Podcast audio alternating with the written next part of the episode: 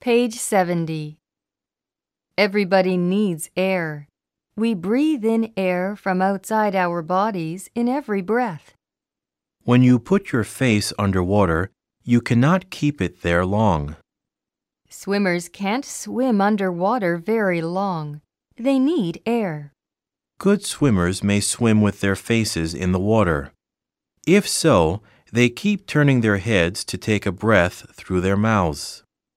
Swimmers do not take in air through their noses under the water because water would get in through the nose with the air and go to the lungs. With water in the lungs, a person can't go on living. Page 71. Here is a picture of a man's lungs. They are soft like sponges with thousands of little pipes going through them. The pipes keep branching like the branches of a tree so that they go through every part of each lung. Our lungs are in the upper part of our chest. We have two of them. The air we breathe goes right into every part of the lungs through these branching pipes. They take it to the blood, which is moving all the time through the lungs and round to every part of our bodies. The blood makes a journey round the body and back to the lungs in a very short time. Page 72. What is blood? It is the red liquid which comes out of your finger when you cut it. There are about 13 pints of blood in a person's body. We can give a pint of blood at a time to a blood bank for the use of others who may need it. A healthy body makes up the pint of blood quickly. What does our blood do for us? It takes food to all parts of our bodies and takes waste away from them. All the parts of our bodies are made up of cells. These cells, which are very small, all need food all the time. Page 73. Here are some cells thousands of times the size they are in the body.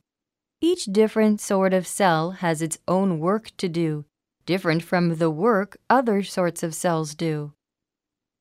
No one had seen cells before the invention of the microscope and its development in the 16th and 17th centuries. Before then, no one could make pictures of cells because no one could see them. Page 74.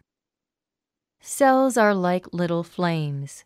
A flame needs food. We get a quick flame for a fire or a cigarette by lighting a match or using a lighter.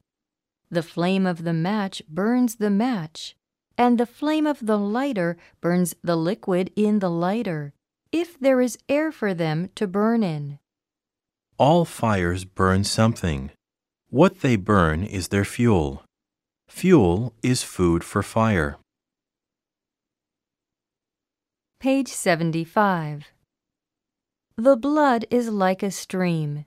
The cells take what they need, their fuel, out of the bloodstream, as plants and fishes take their food out of water.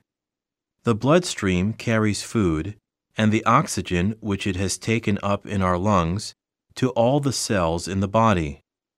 Old cells die and give place to new cells in the body as plants and fish and other living things in the world about us die and give place to others. 3 million of your red blood cells die every second, and other cells take their place. The red cell population of your body changes completely in about 3 months. Page 76. What makes the blood go on moving round the body in a stream? The heart sends it round. The heart is between the lungs. A person's heart is the size of his shut hand. The heart is a pump. If you put your hand under water like this and keep letting a little water into it and sending it out again, you are pumping the water. The heart pumps blood in a way a little like this. Page 77. The heart has four rooms in it with doors, valves, between them. It pumps blood in and out through these doors by changing the size of the rooms so that the doors open and shut. It can do this because it is made of muscle. The heart keeps a stream of blood going all round the body and back again to itself. The pipes which take blood from the heart are named arteries. The pipes through which it comes back to the heart are named veins. Page 78. A solid line represents an artery and a broken line a vein. Page 79. The first man to discover that the blood goes to all parts of the body, out through the valves of the heart, through one system of pipes, and back again through another, was the 17th century doctor William Harvey. The journey of our blood all round the body is the circulation of the blood.